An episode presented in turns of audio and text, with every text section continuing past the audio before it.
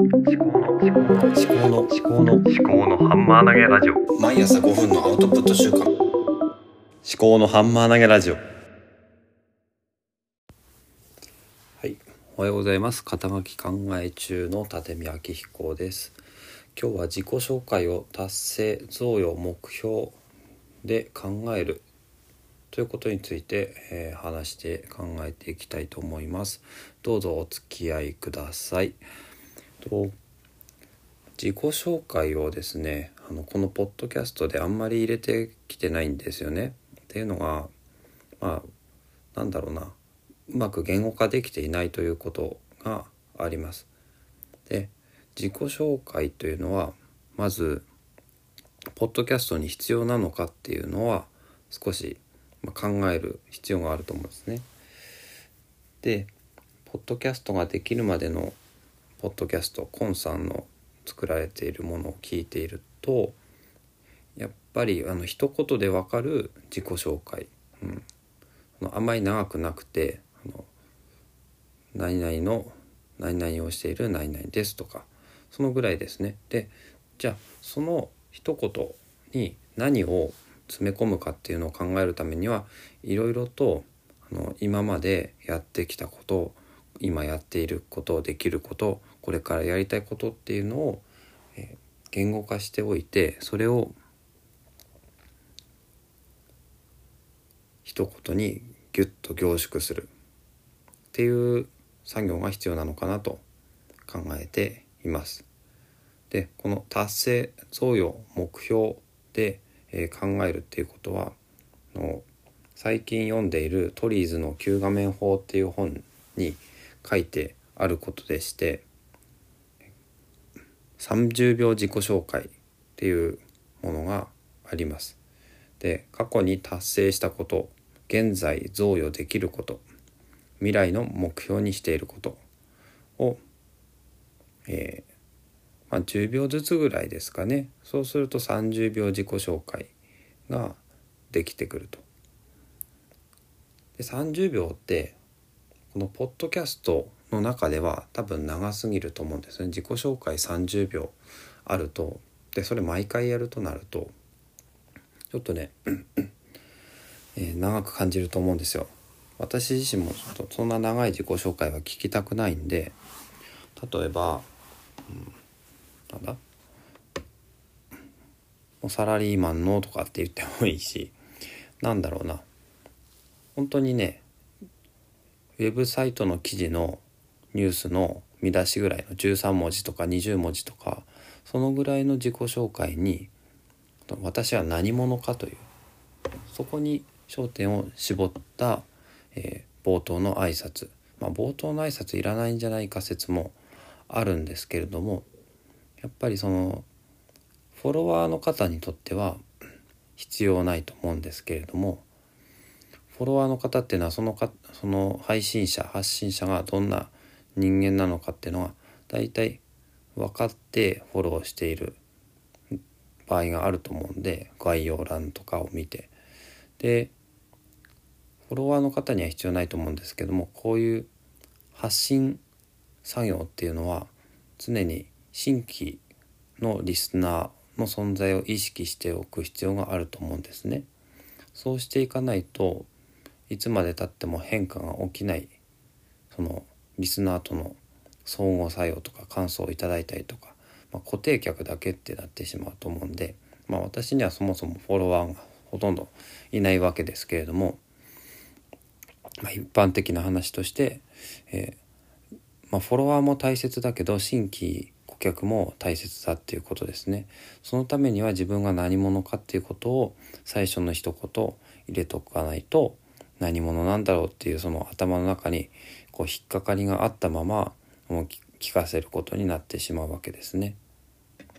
じゃあ、過去に達成したこと、現在贈与できること、未来の目標にしていることという3つの視点で、それぞれ What, Why, How という軸で、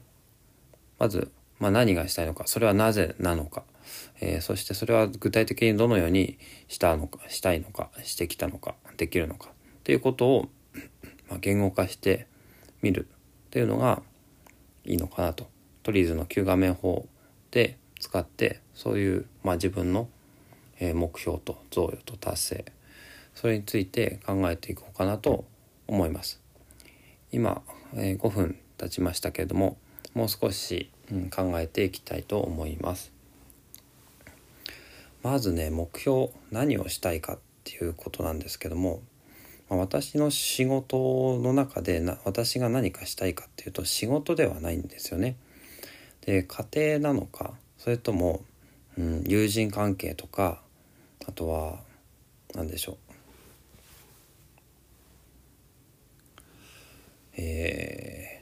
またこのウェブサイトとか、その第3のサードプレイスっていうんですかね、そういうところで何かやっていきたいなとは思うんですよね。で、今までも、発信してますけれども、お猿のジョージの、ガイドブック的なウェブサイトを今ハテナブログで作り始めてるんですけども、それをやりたい。それをなんでやりたいかっていうと、お猿のジョージっていうものはその好奇心の塊で、人生っていうのは好奇心があればあるほど楽しくなると思っているんですね。それをいろんな人に広めていきたいなと思うんですよ。で、それのためにお猿のジョージのこのエピソードを、じゃあこのエピソードはこういう学びにつなげられるんじゃないかとか、そういう、視点からまとめていったりとか、出てくる登場人物の魅力についてちょっと一人一人深掘りしていったりとかっていうことをしたいなと思ってるんですよね。それがまず一つ。あとはこの触媒思考っていうその、フレームワークじゃないですけども、考え方を深めていきたいって思うんですよね。で、触媒思考って何なのかというと、その一人で完結するものではなくて、何かとの相互作用によって、で、自分は消耗しないで、世の中を良くしていくっていう、そういう良くしていくというか、もっと楽しくしていくっていうことですかね。だから本でもいいし、人でもいいし、ポッドキャストでも何でもいいんですけども、インプットした何かを自分という触媒を作用させて、何かこう外の世界にアウトプットして、もっと面白い世界にしていきたいなっていうふうに考えてるわけですよね。とにかく面白い世界にしたいのかな。じゃあ、あと他に何かあるかっていうと、図書館を作りたいっていうことですね。YouTube でカタリスト図書館っていうのを、カタリストライブラリー、触媒図書館みたいな、そんなチャンネルを作ってみたんですけど、そこで読んだ本のアウトプットをしていきたいなと思うんですよね。で、まずそれってさっきの触媒思考にもつながるんですけども、あとはゆくゆくは自分の本当の個人の図書館みたいなのを、財団法人とか作ってやればいいんですかね。なんか自分が死んでも生きていくような、そんなものを作りたいなっていう、そういう、壮大な野望がありますね。だからお猿のジョージを研究するということと、触媒思考っていう考え方を、深めていって広めてみたいなっていうことと、あとは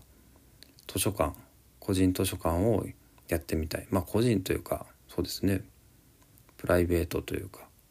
別に一人で運営しなくてもいいんですけども、そういうことをやっていきたいなっていうのが、今やっていきたいこと、3つもあるんですけども、それは一言で言えば触媒思考なのかな。お猿のジョージもに対して、私がという触媒を作用させるのかな。あとは好奇心ですかね。好奇心を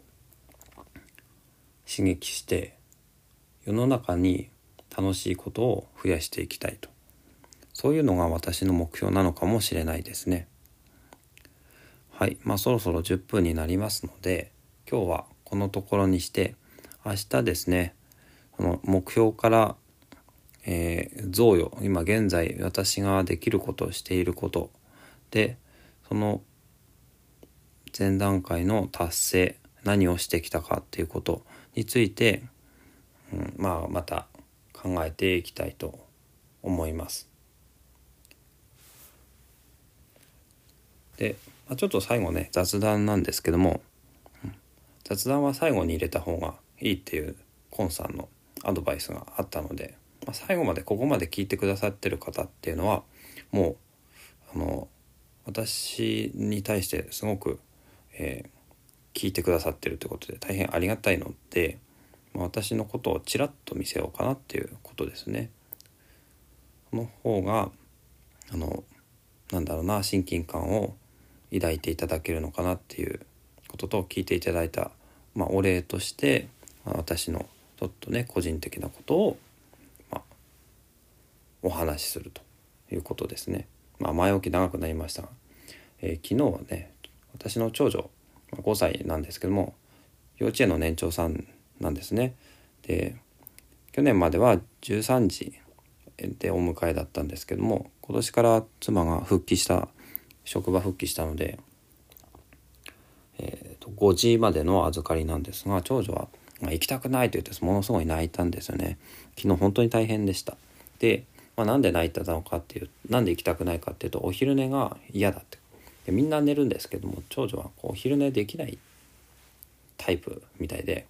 そこでじーっとしてるのがつまんなくて面白くなくて嫌だって。で、お父ちゃんも お仕事休んでって言われて、先週の火曜日にですね、咳が出ていて、長女がそれで私が病院連れてってそのまま休んだんですけども、それがね嬉しかったのかもしれないですね。